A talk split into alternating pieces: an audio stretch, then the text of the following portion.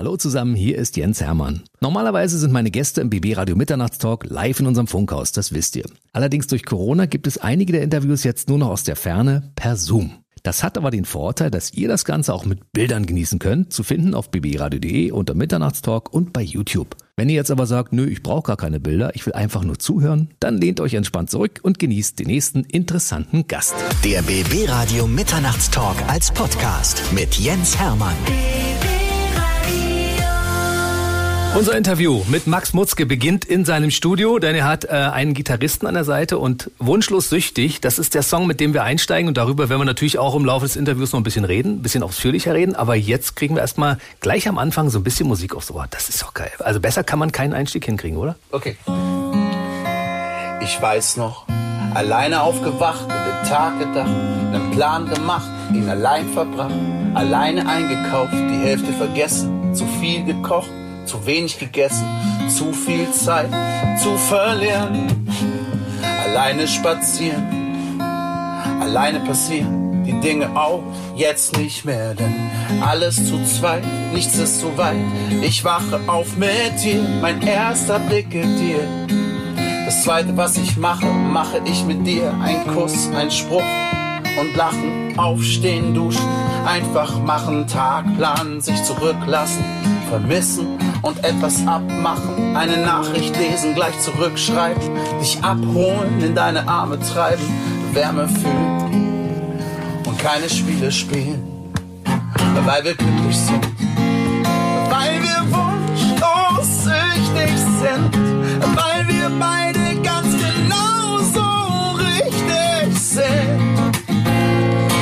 weil wir glücklich sind, weil wir glücklich sind. weil wir glücklich sind, weil wir glücklich sind, weil wir richtig sind, weil wir wunschlos süchtig sind.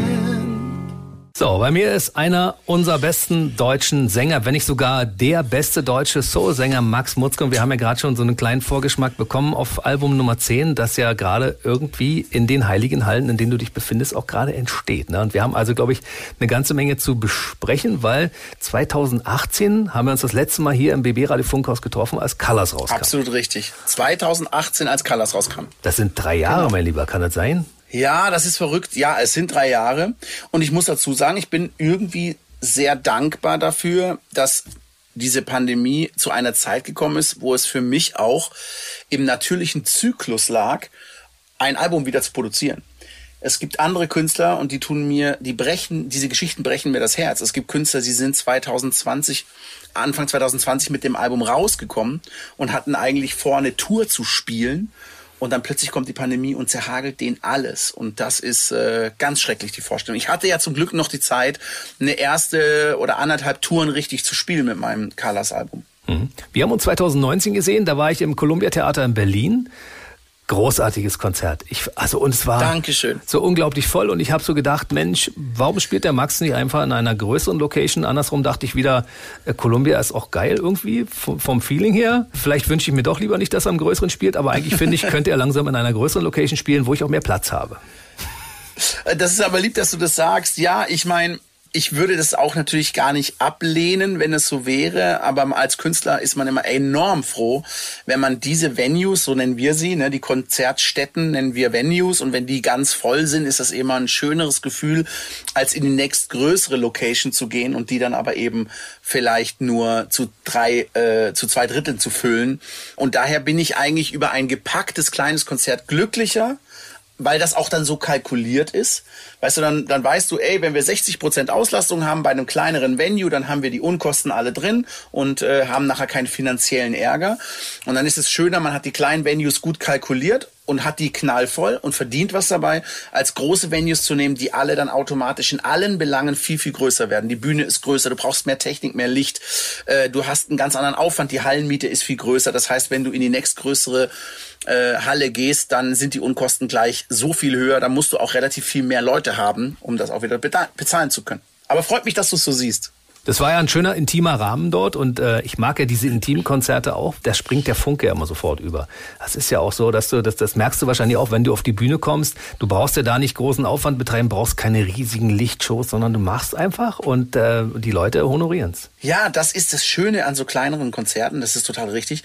Ich bin aber, wenn man jetzt sagt, im Columbia, ich weiß gar nicht, wie viel reinpassen. Columbia ist jetzt noch die kleinere Location von denen, die wir spielen. Man denkt ja immer, wenn man nach Berlin kommt, dann kann man die größeren Hallen spielen. Das ist in meinem Fall nicht so.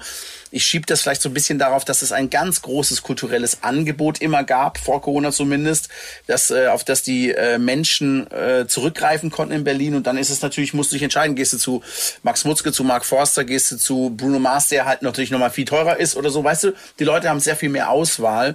Wenn wir in kleineren Ortschaften spielen, was ja jede Ortschaft ist ja kleiner als Berlin, dann hast du, haben wir viel, viel größere Locations, weil die Leute nicht so ein großes Angebot haben und dann ist man im besten Fall eine der wenigen Künstler, die an dem Abend in der Stadt Köln oder Düsseldorf auftreten. Äh, da kommen dann wesentlich mehr Menschen tatsächlich. Ich bin aber über jede Person, die kommt, bei jeder Person bin ich mir bewusst darüber, dass der oder diejenige zum Beispiel einen Babysitter organisiert haben, einen Kollegen, eine Freundin überredet haben, mitzukommen, dass sie früher von der Arbeit weg sind, dass sie sich schick gemacht haben, dass sie eine S-Bahn oder ein Zugticket oder einen Parkplatz gesucht haben. Also all das, was dazugehört, um ein Konzert zu besuchen und dann noch dafür Geld zu bezahlen. Das finde ich so einen krassen Dienst an meiner Kunst, an meiner Kultur, äh, die ich schaffen möchte, äh, dass ich für jede Person ein großes Empfinden habe, also wirklich eine große Dankbarkeit empfinde, äh, weil es eben nicht selbstverständlich ist, dass die Leute heute in einer Zeit, wo man vor allem sich wahnsinnig viel Ablenkung holen kann über weiß nicht, Streamingdienste, Fernsehen gucken, Ki sein Heimkino zu Hause und so weiter, dass sie dann sich doch entscheiden, nee, den, den Abend zahle ich, dass ich Max Mutzke und seine Band live sehen darf. Das ist echt eine Ehre, wirklich eine Ehre. Und das ist egal, ob es 100 Leute sind oder 1000 Leute oder 5000 Leute. Das ist immer und bleibt auch wirklich ein großes Gefühl. Und das ist das Schöne, das merkt man als Gast, ja. Also ich gehe ja wirklich berufsbedingt zu vielen Konzerten und ähm, ich kaufe mir auch von vielen Konzerten tatsächlich auch selbst die Karte, wo viele mal denken, warum machst du das eigentlich? Ich will das einfach live erleben. Ich lebe ja meinen Job, weißt du, auch mit, mit, mit Herz und mit Leib und Seele und ich muss die Leute, die ich hier im Interview habe, natürlich auch größtenteils jetzt auch alle live erleben. Und man merkt es, wenn man zu dir ins Konzert kommt, was du für einen Bock darauf hast, die Leute an den Abend zu erhalten. also ich unterschreibe das tatsächlich, was du gerade gesagt hast. Oh, danke schön. Dankeschön. Das ist aber auch der Grund zum Beispiel, warum ich einen äh, Hut trage und mich immer ein bisschen äh, schick mache für eine Show, weil diesen Hut trage ich ja bei Lebenslieder, wenn ich diese Sendung moderiere, nicht. Oder auch wenn ich in der Talkshow sitze, ziehe ich den immer wieder aus und eigentlich immer nur als der Sänger Max Mutzke, wenn ich performe, trage ich diesen Hut, äh, weil das auch für mich eine Hommage ist an das Publikum, an die Musik, an den Abend, weil ich möchte, dass die Leute das Gefühl haben, ey, auch für den Typen auf der Bühne ist es nicht eine weitere Show von vielen, sondern es ist für den der Abend in Berlin, auf den er so Bock hat. Und dieses Gefühl möchte ich denen unbedingt, unbedingt geben. Um es mit deiner neuen Single zu sagen, du bist also wunschlos süchtig sozusagen nach dem, was da passiert. Ja. ja? Ja, ist auch so. Danke dir, ja. Ist wirklich so. Ähm, ich bin ja selber ganz äh, beeindruckt von meinem Wortspiel Wunschlos süchtig. Es trifft aber einfach etwas. Es ist ein Moment in mir drin gewesen, wo ich dachte, krass, ich habe etwas um mich herum, in meinem privaten Leben, auch in meinem beruflichen Leben, ein, eine Situation geschaffen, die mich so glücklich macht, so wunschlos macht, weil ich alles das habe, was äh, von was viele andere träumen. Und ich rede nicht von monetären Sachen, sondern ich habe meine gesunde Familie, ich bin wahnsinnig verliebt, ich bin, ich habe eine ganz wunderschöne Wohnsituation im Schwarzwald, die jetzt gerade in diesen letzten anderthalb Jahren enorm natürlich dafür gesorgt hat, dass ich sehr komfortabel auf Distanz zu den Nachbarn, die automatisch 150 Meter weit weg wohnen, weil das im Schwarzwald nichts Unübliches ist, ne? weil wir einfach wenig dicht besiedelt sind. Wir haben sehr viel Wald und Wiesen um uns herum.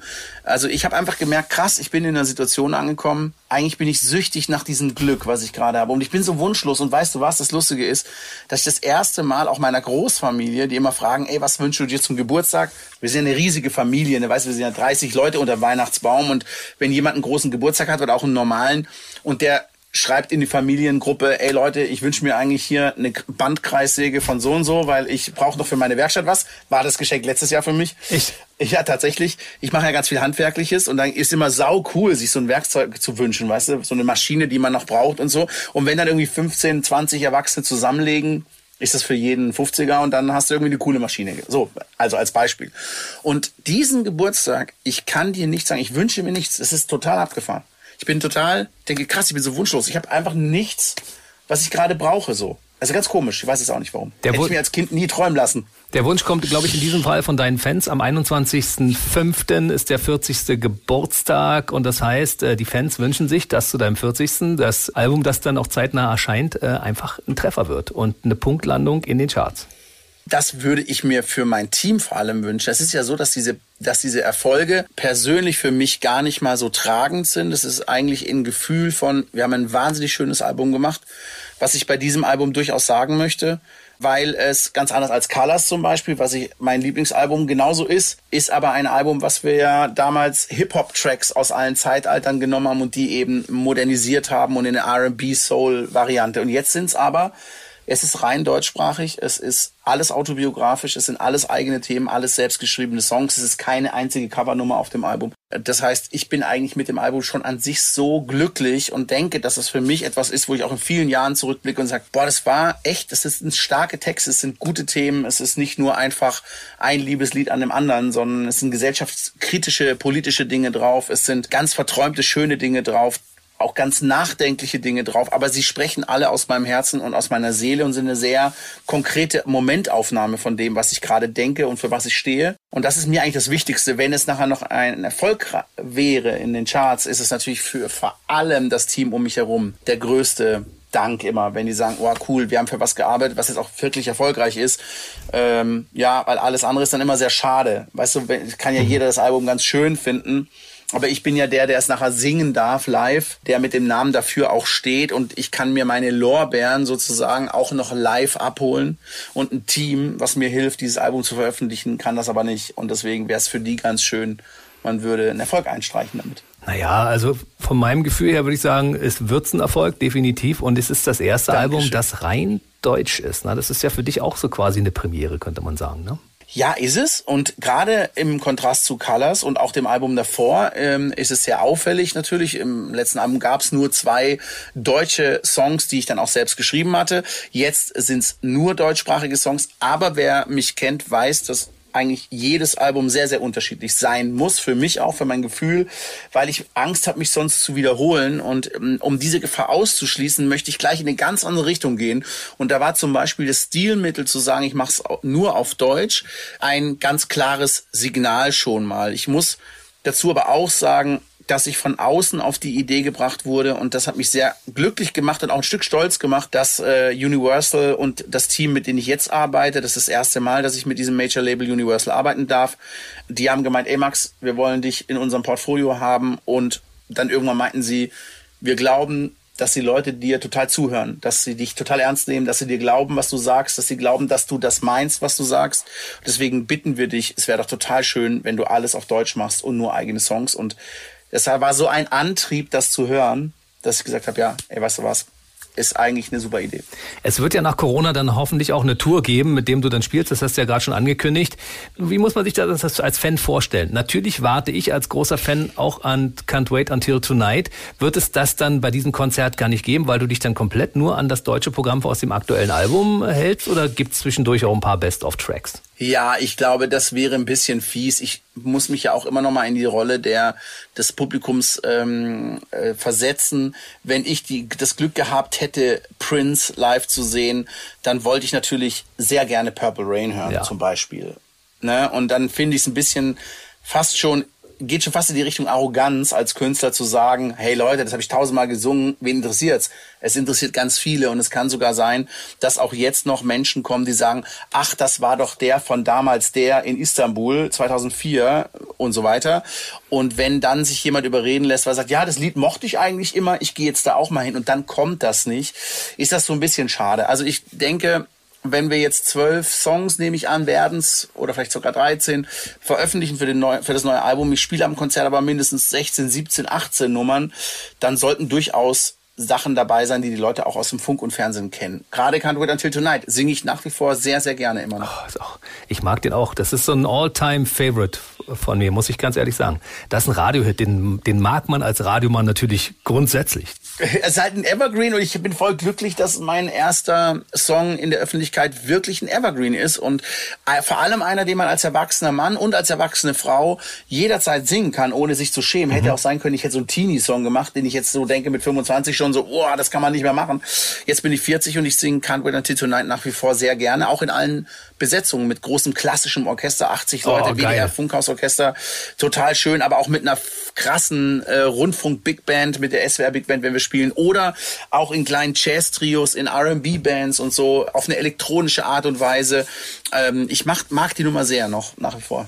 Du hast ja in diesem Jahr eine fette Auszeichnung bekommen, den Paul Linkering. Ne? Das ist ja so eine Auszeichnung, die also durchaus bekannte und berühmte Musiker schon vor dir bekommen haben. Letztes Jahr war es, glaube ich, Roland Kaiser vor dir, aus einem ganz anderen, aus einem ganz anderen Bereich, aber Silbermond war auch schon mit bei und äh, Annette Humpe, glaube ich. Hat ja, Wolfgang Niedecken und ähm, Clouseau und also Bosse. man kann diese Bosse, genau, man kann voller Stolz sich da einreihen in die Leute und auch, äh, egal aus welcher musikalischen Ecke die Menschen kommen, äh, die das Komitee des Paul äh, Linke Ring oder Preises, es ist ja tatsächlich ein Ring, den man sich dann äh, anstecken kann, wo man die Ringgröße auch vorher abgeben muss, damit die den anfertigen können. Also wirklich ein Preis, den ich so noch nie bekommen habe, auf den ich dann auch sehr gespannt bin.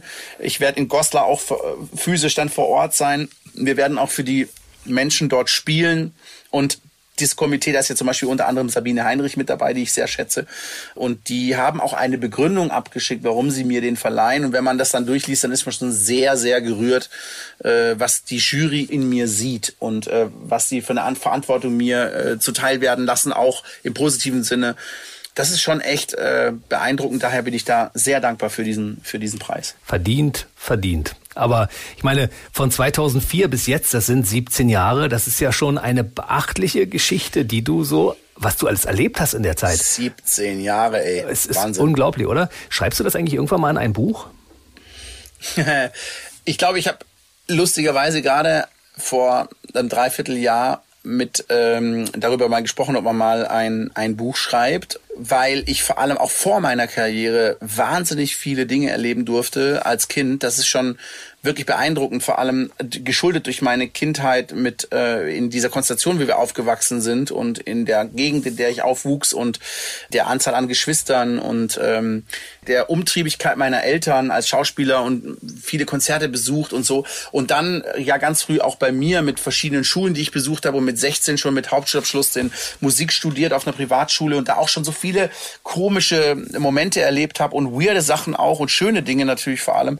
Also ich habe schon mal drüber nachgedacht, ob man irgendwann mal zumindest sich für sich selbst mal versucht chronologisch aufzuschreiben, was so passiert ist alles im Leben. Und gerade durch die Anzahl an Hobbys, die ich hatte, die auch immer mit Adrenalin zu tun hatten, von Gleitschirmfliegen, Klettern, Motocross fahren und so, was uns da alles passiert ist, was wir da alles erlebt haben, wie oft man irgendwie dem Tod von der Schippe gesprungen ist, wirklich so im letzten Augenblick noch. Äh, das, äh, da gibt's auf jeden Fall die viele Dinge, die ich mir noch gerne aufschreiben will, bevor ich sie selbst vergesse. Also ich würde dich bitten, im Namen der Fans, das nicht für dich selbst zu machen, sondern für die Allgemeinheit äh, zugänglich, weil schon alleine die, schon alleine die Dinge, die du gerade angerissen hast, ja, also fünf Geschwister und Wechsel der verschiedenen Schulen und, und und, und dann gleich in der Privatschule Musikinstrument gelernt. Das ist ja nicht so, nicht so normal, schon gar nicht aus der Gegend, aus der du kamst. Ne? Da, da warst du schon etwas, in Anführungszeichen, Besonderes, oder? Also ich glaube, in diesem hochkonservativen Schwarzwald, wo sehr viele Katholiken sind, äh, waren wir mit als protestantische Familie eh schon mal, ähm,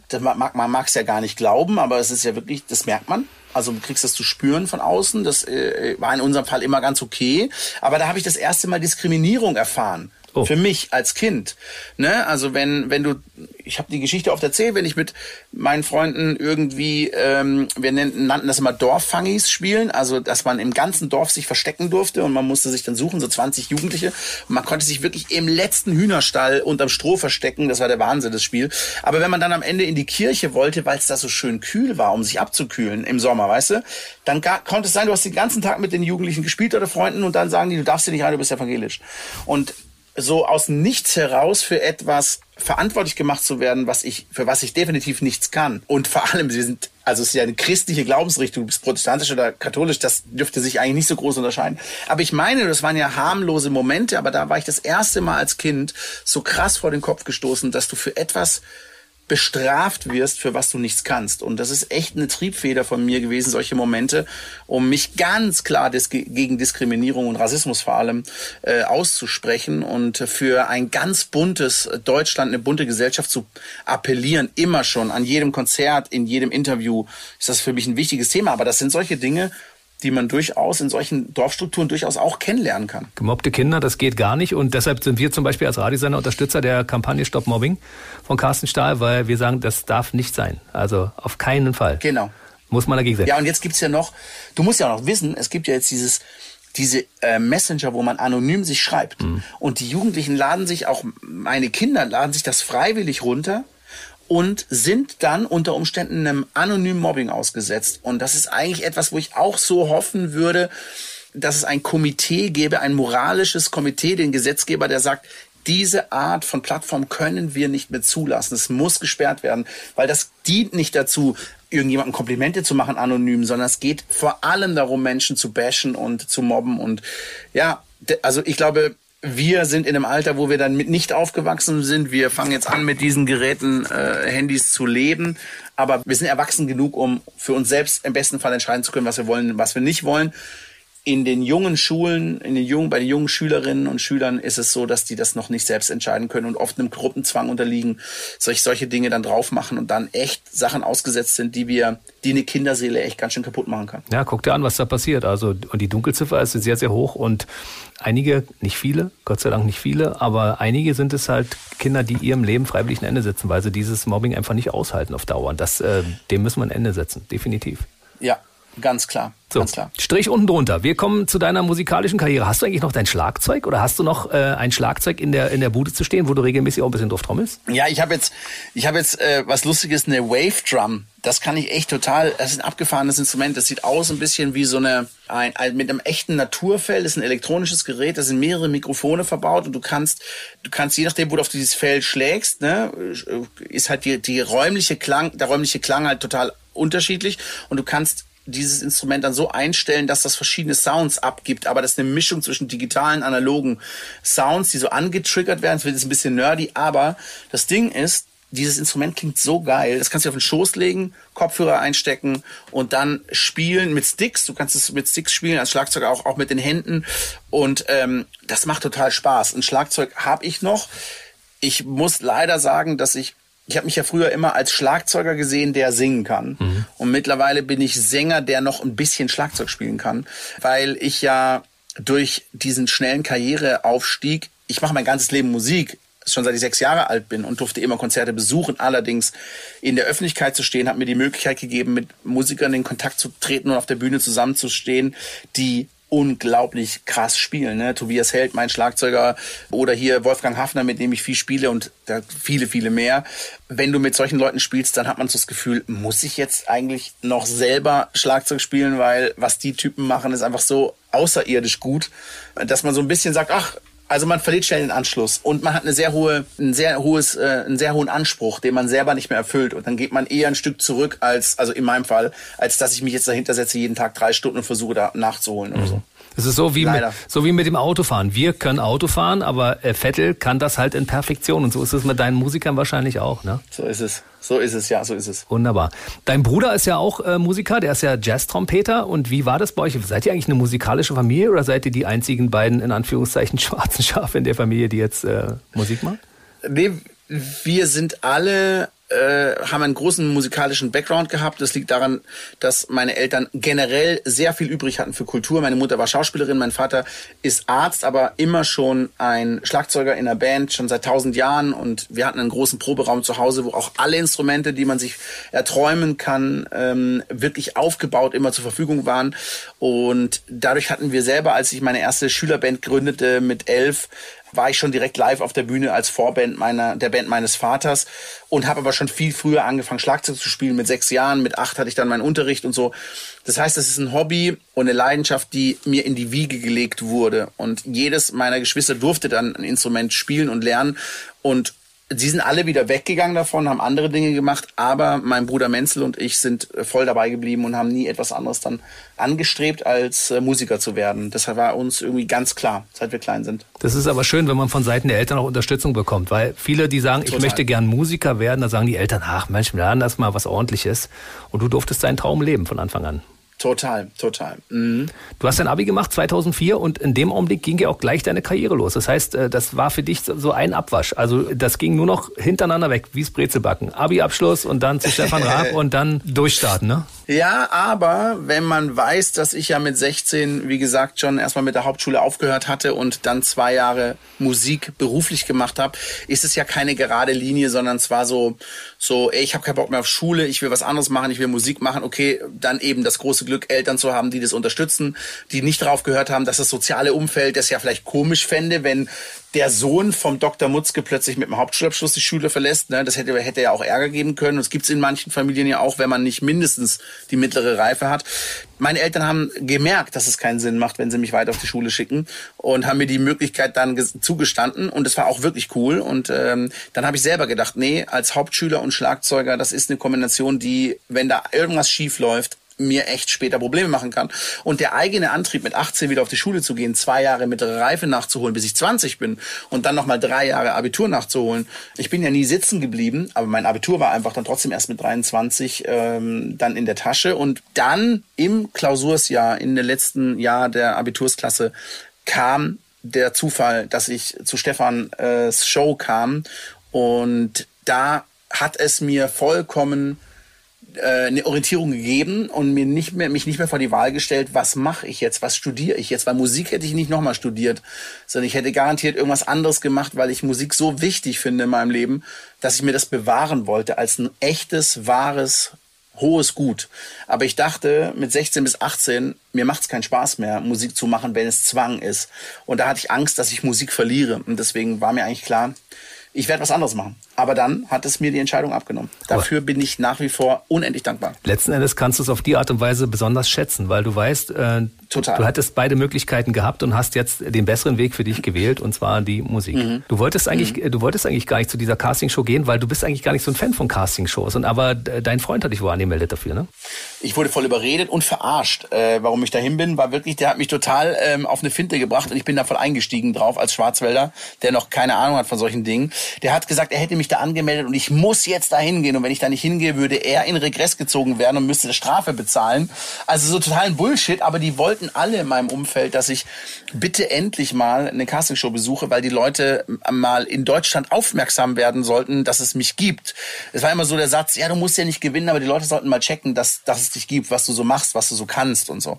Aber ich muss dazu sagen, dass das deutsche Fernsehen und die deutsche Unterhaltung Castingshows am Anfang mit so einer komischen Attitüde abgebildet haben, mit auch wie diese die Jurys besetzt haben, dass ich als echter Musiker und im, in der aus dem Umfeld entstammt, wo viele Musiker und KünstlerInnen sind, äh, dass ich selber denke, dass ich dachte, das ist abartig, das ist nicht cool, weil das kann nicht sein, dass so Musik dargestellt wird. Und ich dachte, dass die Menschen aus dem Fernsehen keine Ahnung haben, was eigentlich Musik bedeutet. Und deswegen waren für mich Castingshows ein absolutes No-Go. Es ist die Antithese von dem, wie ich Musik verstehe. Mittlerweile hat sich das gewandelt. Es gibt äh, nette und vernünftige Menschen, die in den Jury-Sets sitzen mittlerweile und die wirklich Wert darauf legen, dass es toll ist, dass man mit den Kandidaten fair umgeht, dass man sie gut behandelt, weil es ein sehr sensibler Moment ist für einen Künstler, sich zu öffnen. Und dass da viele verantwortliche Leute am Anfang mit mitgespielt haben mit diesen ganzen bescheuerten, fast schon menschenverachtenden Programmen, das hat mich sehr, sehr abgestoßen. Und bin ich auch nach wie vor, kann man auch einfach sagen, es gibt wirklich Individuen, die man kennt, die sind dafür verantwortlich, dass Castingshows auch lange, lange einen sehr, sehr schlechten Ruf haben. Aber die arbeiten ja zum Teil auch nicht mehr in Juries von Castingshows, wenn wir jetzt über bestimmte Personen. Bestimmte Leute reden. bestimmte Leute reden. Stefan Raab war ja da, ein völlig anderer Mensch. Bei dem lief das ja alles. Stefan Raab ist ja auch Musiker. Der wusste von vornherein, wie man Musiker behandeln muss und wie das laufen muss, damit es ein Erfolg wird. Ne? Ja, der ähm, hat auch den Musikern und Musikerinnen in Deutschland immer suggeriert, ey, hier steht jeden Tag eine fette Liveband im Studio und jeder kann sich vorstellen, dass das ganz schön teuer ist. Es sind nicht die Gagen nicht nur die Gagen der einzelnen Bandmitglieder, die bei TV total auf der Bühne standen, es ist die komplette Technik. Darum, du weißt, von was ich spreche. Ja, klar. Dass du an extra Equipment brauchst und an Hands, also Menschen, die dir hin, im Hintergrund helfen, die Band aufzubauen, abzumischen. Du brauchst einen eigenen Sendetonmischer für die Band. Also, das ist eine eigene, ein eigenes Studio, das total aufwendig ist. Und wie gesagt, das kostete jeden Tag Tausende von Euro, dass das dass diese Band da war. Und ich glaube, das hat man als Musiker und als Musikerin gespürt in Deutschland und auch äh, in den deutschsprachigen Ländern. Ey, krass, der Typ. Das ist Musiker, der muss ein Musiker sein. Das kann nicht sein, dass der nur Showmaster ist. Und ja, natürlich hatten die Leute recht. Stefan Raab ist in allererster Linie auch vor allem ein Musiker und äh, wollte eigentlich immer Musiker werden und äh, ist nur durch einen Zufall, den er mir mal erzählt hat, in diese in diese Fernsehwelt gerutscht und ähm, das Herz schlägt nach wie vor für Musik. Und er, er, fehlt so sehr in der deutschen Fernsehlandschaft. Äh, ich finde es so schade, dass er nicht, dass er nicht mehr da ist. Er hat ja für sich irgendwie konsequent gesagt, ich höre einfach auf. Und damit hat er ein riesiges Loch gerissen. Siehst du das auch so? Ja, das sehe ich auch so. Er ist natürlich mit vielen Formaten als ähm, Autor im Hintergrund noch äh, tätig und äh, entwickelt da viele Dinge, auch gerade mit Teddy zum Beispiel und Knossi und mhm. gibt's ja ganz viele Dinge und ich glaube, sein Gesicht, seine Art, seine sehr authentische und sehr eigene Art, das ist wirklich etwas, was kein anderer Mensch so hat. Das ist ein Individuum äh, und ein absolutes Unikat und ähm, ich kenne Stefan so gut, dass ich mich fast traue zu behaupten, dass er nie wieder ins Fernsehen kommt. Also der ist ja wirklich jemand, der sagt, äh, nee, wenn ich das, wenn ich Nein sage, dann ist es so. Und äh, er findet, glaube ich, ähm, eine Karriere, die nicht gut läuft, schon an sich nicht cool. Nicht, dass es bei ihm so gewesen wäre, aber viel schlimmer findet er noch ein Comeback und man kriegt das Gefühl, oh, das ist irgendwie alles nur noch halb gut. Und ich glaube, ein Stefan Raab wird dir so lange fehlen, wie er nicht im Fernsehen ist. Und wenn man ihn dann wieder im Fernsehen sieht, ist immer die Frage, wie gut funktioniert denn ein Stefan Raab auch heute noch? Weißt du, was ich meine? Mhm. Also der äh, seine Art Witze zu machen und sich ähm, zu positionieren und was auch immer dazugehört und die Infrastruktur, die er aufgebaut hat, das war schon sehr 90er und 2000er. Ne? Und jetzt sind wir 2021 und ich merke auch, dass die Unterhaltung sich auch wirklich nochmal gedreht hat und mhm. verändert hat. Und da müsste schon ein krasses Format kommen, das finde ich Stefan Raab wieder als Person in einem sehr guten Licht dasteht, weil man die Zeiten sind auch für manche Leute einfach andere. Weißt du, was ich meine? Mhm. Der, es gibt ja viele Künstler, die extrem gut in eine Zeit passen und dann später muss man sagen, verblassen die so ein bisschen. Ne? Also ich meine, es gibt ja viele Künstler, die man auch noch kennt, die alle noch super aktiv sind. Ich finde, ich will jetzt gar niemanden namentlich nennen, weil das immer so klingt, als würde man die jetzt nicht mehr so gut finden wie früher. Das stimmt gar nicht, aber ich glaube, es gibt eine Zeit für jeden Künstler. Er ist zu einem Zeitpunkt ausgeschieden, aus meiner Sicht, wo es gefühlt viel zu früh war. Er hätte durchaus noch ein paar Jahre machen können. Dann wäre es wahrscheinlich immer noch zu früh gewesen, gefühlt, weil ich bin bekennender Fan seiner, seiner Shows gewesen und seiner Ideen und was er alles gemacht hat. Ich meine, jetzt entwickelt er ja auch Shows, hast du ja auch schon gesagt. Klar entwickelt er Shows und man merkt auch seine Handschrift. Aber man sieht ihn halt nicht mehr. Und da ich war genau wie, wie von Stefan Raab auch Fan von Harald Schmidt und äh, ähnlichen Größen des letzten Jahrzehnts, sage ich mal, die mir jetzt heutzutage ein bisschen fehlen im linearen Fernsehen. Mhm. Ich glaube auch, du hast deine Zeit weißt du, hm. wo du dich besonders wohlfühlst. Ne? Klar. Mir geht's ja auch so, im linearen Fernsehen vor allem. Und es gibt ja ähm, durchaus Dinge, die jetzt stattfinden, die man, die ich nicht mehr so ganz so nachvollziehen will oder kann oder möchte. Ich möchte auch nicht mehr so viel Zeit im linearen Fernsehen, vor dem linearen Fernsehen verbringen. Und ich glaube, äh, dass es sowohl für dich als auch für mich auch eine Zeit gab, in der wir uns besonders wohl gefühlt haben. Gerade wenn du Harald Schmidt sagst und eben Stefan Raab und dann auch finde ich, gab es ja auch eine Zeit von Wetten das, die war ja un übertreffbar. Ja. Ne? Das ist trotzdem durch gewesen. Ja. Also ich habe am Ende nicht mehr Wetten das geguckt. Ich auch nicht. Weißt du, was ich meine? Mhm. Ja, und man würde wetten, wenn Wetten das Ende der, sagen wir mal, 95 aufgehört hätte, dann hätten alle gesagt, wieso haben die die Show aufgehört? Das war die beste Show der Welt, die wäre ja immer noch die beste Show der Welt. Ist aber irgendwie nicht mehr so, weißt du, was ich meine? Mhm. Selbst obwohl es Thomas Gottschalk ja noch sehr lange gemacht hat und der das auch als einzige Person tragen konnte, fand ich, wüsste ich nicht, ob das jetzt noch funktionieren wird. Hat ja auch nicht, hat ja auch aufgehört. Mhm. Also das Konzept von, von Wetten, das war überholt. Was nicht überholt war, war das Konzept von The Masked Singer. Und das ist ja eine Sendung, da warst du ja überaus erfolgreich. Ne? Also ich meine, noch erfolgreicher geht ja gar nicht. Da sage ich erstmal herzlichen Glückwunsch zum Sieg. Oh, danke schön, danke schön. Ich habe es von Anfang an vermutet, dass du dich darunter unter diesem Kostüm befindest. Okay. Wie viele Leute jetzt im Nachhinein haben von vornherein gesagt, Max, das bist du doch? Lustigerweise haben, treffen mich immer noch Leute, die sagen, ich habe es von der ersten Sekunde gecheckt, aber das Verrückte ist, ganz nahestehende Menschen haben gesagt, ey, du bist es auf gar keinen Fall, das höre ich ja, das bist du nicht und so, ne? Ganz verrückt. Und es waren auch Leute, die mit mir im Studio schon standen und lange, lange, viele, viele hundert Stunden schon Musik gemacht haben, haben mich nicht erkannt.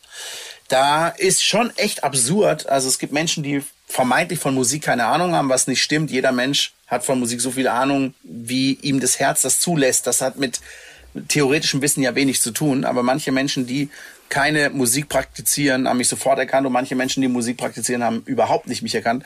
Wer mich natürlich auch in der ersten Sekunde sofort eine SMS geschrieben hat, war zum Beispiel Stefan, der gesagt hat, natürlich Max, viel Glück und so, aber sonst, ich habe es ja niemandem verraten. Ich war ganz eisenhart, ähm, ich habe niemanden angelogen, aber ich habe es niemandem verraten. Also, äh, weil ich das unterschreibt man auch und das war ja auch der Spaß der Sache. Ne? Diese Verschwiegenheit ist ja auch das Lustige dran. Ich finde, das Format war für mich wie gemacht, weil man ja auch ein Stigma hat als Künstler oder als Künstlerin in Deutschland. Und ich habe da garantiert auch eins. Und ich hatte das Gefühl, dass wenn ich gesungen habe im deutschen Fernsehen, und ich sag ganz bewusst deutschen Fernsehen und deutschen Radio, dann haben die Leute gesagt, ja, ist halt der Max, der kann singen. Mhm. Wenn ich im Ausland aufgetreten bin, sind die Leute ausgerastet, weil die mich nicht kannten, weil die dachten, krass, was macht der Typ da, ne? Und das hat mir halt wahnsinnig gefehlt in Deutschland, diese, dieser Moment, wo, also ich hatte das Gefühl, es war mir schon so, es war mir so unterstellt, dass ich das eben, dass das mein, meine Stärke ist, live zu singen. Und dann hatte ich die Möglichkeit, maskiert, ohne dass irgendjemand weiß, wer da rauskommt, zu singen.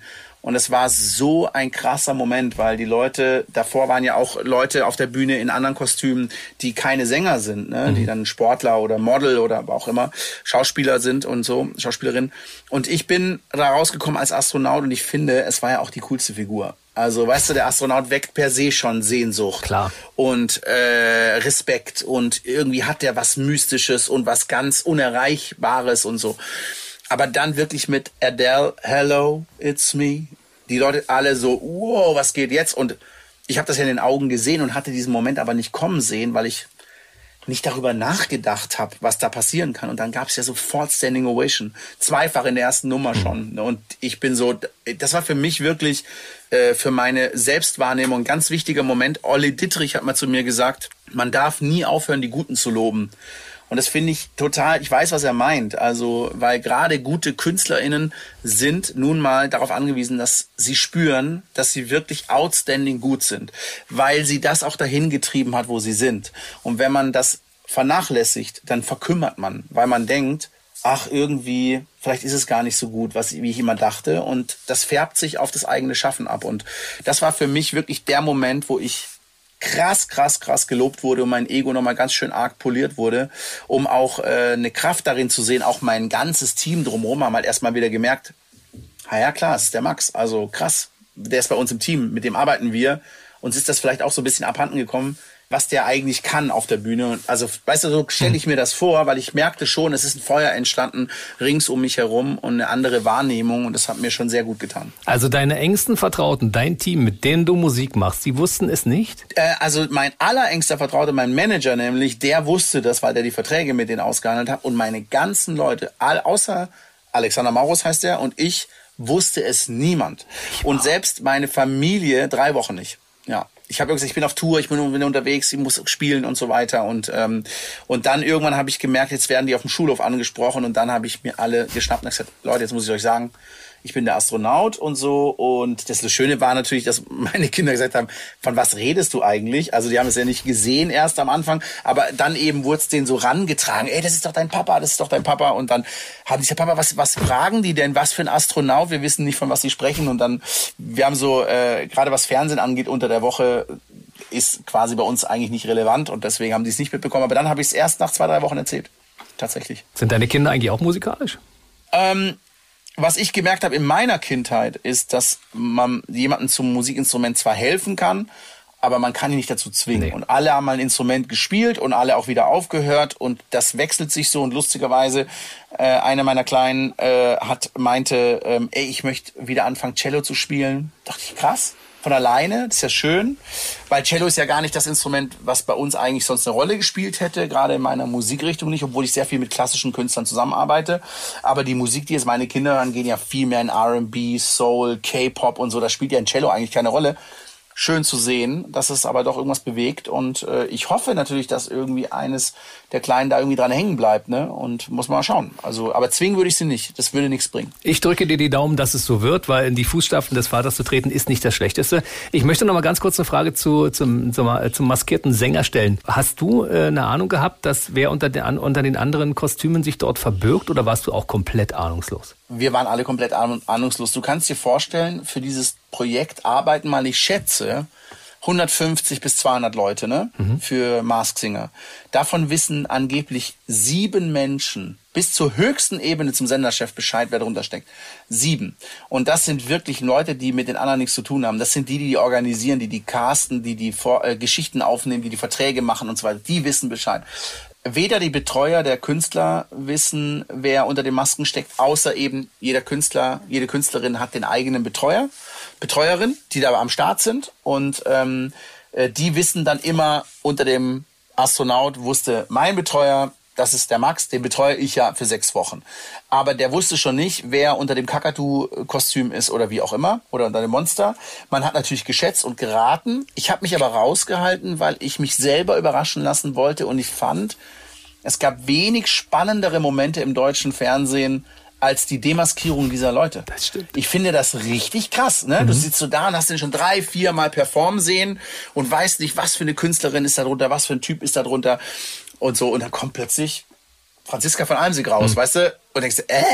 Also das sind einfach lustige, gute Momente gewesen.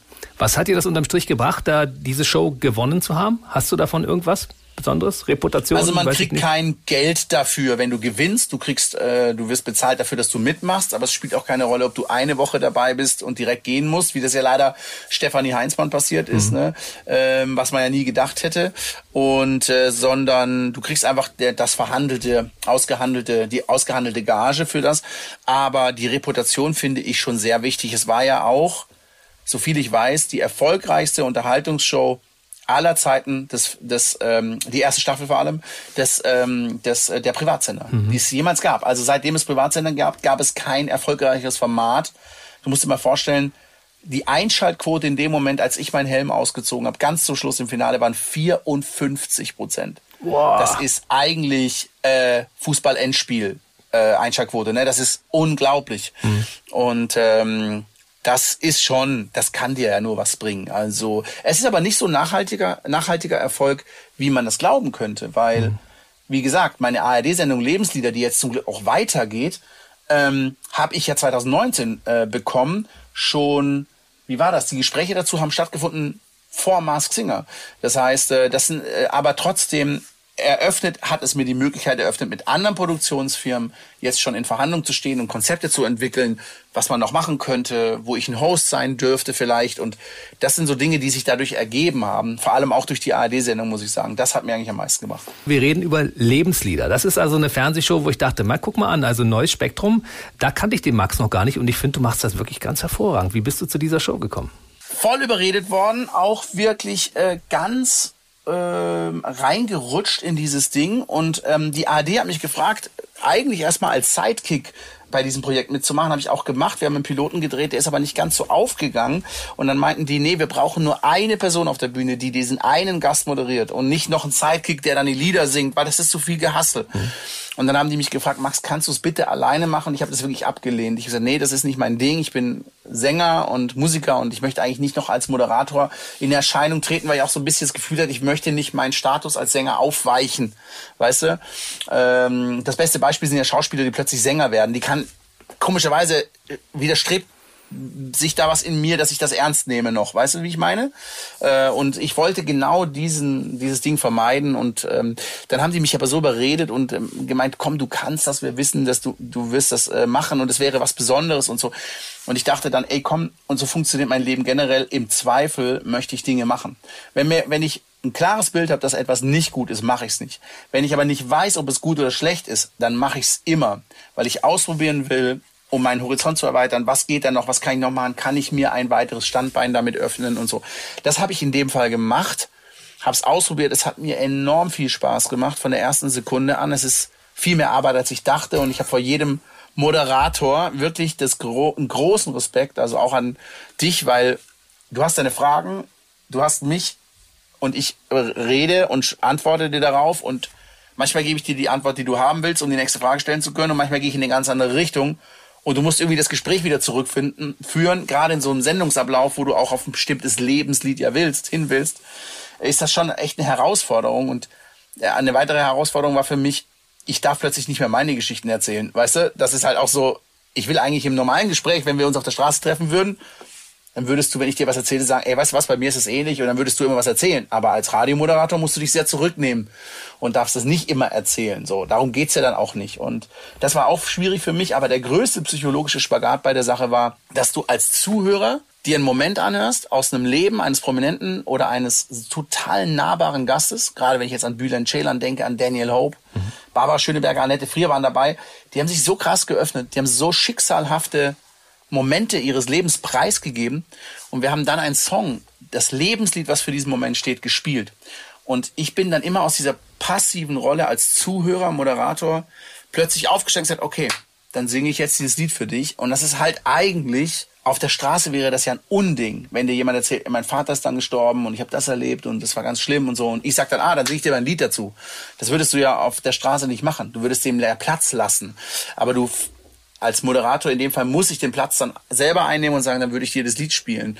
Und das war ein ähm, durchaus spannendes Experiment, was mir viel mehr Spaß gemacht hat und was zum Glück viel schöner auch sich aufgelöst hat und sie viel selbst, also es kam sehr selbstverständlich und sehr echt rüber und es war eben nicht das Gefühl so als Zuschauer, hä, der erzählt gerade von diesem Moment oder diese, der Gast erzählt im Moment und du stehst auf, singst ein Lied dazu, wie strange ist das denn? Nee, es war wirklich ganz schön, es hat immer sehr, sehr gut gepasst. Und wie bei Gerüchen auch ist ja Musik ein absoluter Schlüssel zum Herzen und zu Emotionen.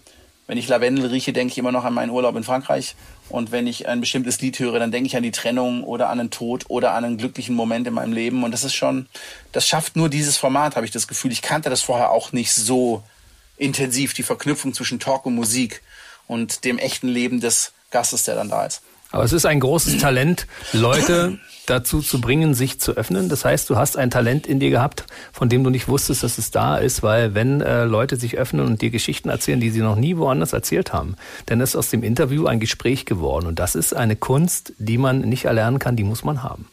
Vielen Dank, dass du das so sagst. Ich bin darüber auch selber total überrascht. Ich glaube, im Privatleben war mir das immer klar, dass ich durchaus jemand bin, der ganz viel Empathie hat das kann auch mal blöd sein, wenn ich wenn mir jemand erzählt, boah, ich habe mir letztens äh, das Bein gebrochen, dann tut mir wirklich das Bein weh in dem Moment. Also ich kann auch, ich bin auch jemand, der enorm sensibel ist, wenn äh, wenn ich auf YouTube was schaue und dann das Gefühl habe, oh mein Gott, jetzt kommt irgendwas, wo jemandem was passiert.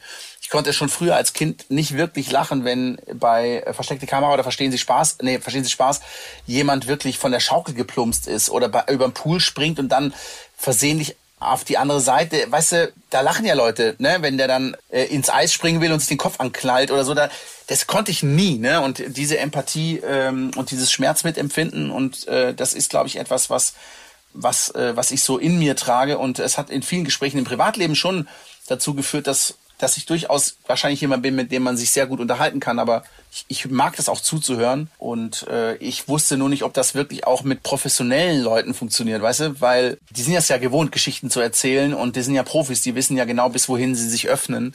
Aber ich habe durchaus Momente gehabt, die, wo ich jetzt im Nachhinein weiß, dass das noch vorher bei den Leuten noch nie rauskam. Oder auch Daniel Hope ist ja eins meiner Highlights gewesen. Das ist der wenigst bekannte, in Deutschland aber der größte Star von allen. Das ist einer der erfolgreichsten Geiger der Welt, der auf der ganzen Welt herumreist und von Kontinent zu Kontinent hüpft, wie ich im Schwarzwald von Wiese zu Wiese, so mehr oder weniger. Und der hat das erste Mal, und ich meine, der ist 50, der Kerl, und äh, ist wie gesagt ein Weltstar, und das erste Mal in der Öffentlichkeit gesungen. Und wir haben wirklich von Simon und Garfunkel Sound of Silence gesungen in, äh, in zwei Stimmen. Und das war für mich so Geil. voll die Ehre, ne? Ja, Ja. total. Das war Total. super. Und insofern kann man den Leuten, die gesagt haben, der Max macht das mal lieber alleine als, als Moderator, der kann das, dann kann man nur sagen, ey, ihr habt die richtige Entscheidung getroffen. Ihr, ihr Ich bin denen sehr dankbar, muss ich auch sagen. So, mein Lieber, wir sind fa- fast am Ende. Lass uns noch mal kurz auf die Musik gucken. Lass uns noch mal kurz auf die Tour gucken. Das neue Album erscheint voraussichtlich im September. Werdet ihr den Termin halten?